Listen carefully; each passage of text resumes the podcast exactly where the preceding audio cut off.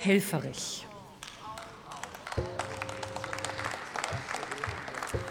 Sehr geehrte Frau Präsidentin, sehr geehrte Damen und Herren! Das ukrainische Volk führt einen mutigen Kampf für sein Recht auf Selbstbestimmung. Die Ukrainer sind bereit, für dieses Recht zu sterben. Ihr Opfergeist ist bewundernswert.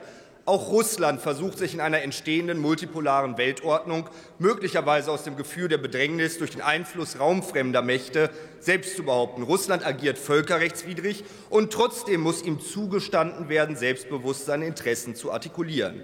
Auch die USA versuchen sich ebenso in dieser sich wandelnden Welt zu behaupten, ihre alte Hegemonialstellung zu verteidigen verteidigen. Dies sicherlich auch nicht immer konform mit dem Völkerrecht, wohl aber verständlich aus ihrem Machtinteresse als Weltmacht heraus. Sie alle eint, dass ihre Eliten fähig und willens sind zur Führung und klaren Artikulation nationaler Interessen. Führung bezeichnet das staatspolitische Handbuch als das politische, militärische, religiöse und soziale Anleiten menschlicher Gruppen.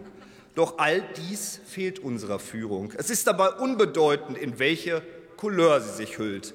Deutschlands Führung, Sie sind nicht in der Lage, die Interessen unseres Volkes zu artikulieren. Ihnen fehlt es am Willen zur Selbstbehauptung, am Willen zur Souveränität. Sie sind nicht in der Lage, klar und deutlich Deutschlands Position als europäische Mittelmacht und auch als Mittler konkurrierender Großräume zu festigen. Sie haben uns militärisch, politisch und auch geistig den Interessen fremder Mächte ausgeliefert. Aufgabe von Führung kann es daher zukünftig nur sein, die Interessen unseres Volkes selbstbewusst und selbstbestimmt zu formulieren und die Zeit des nationalen Souveränitätsverzichts zu beenden.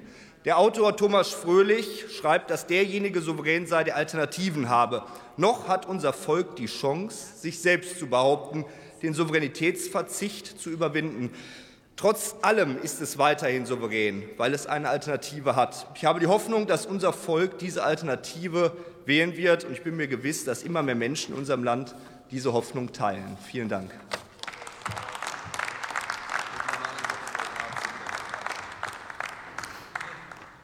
Das Wort erhält für die Unionsfraktion Thorsten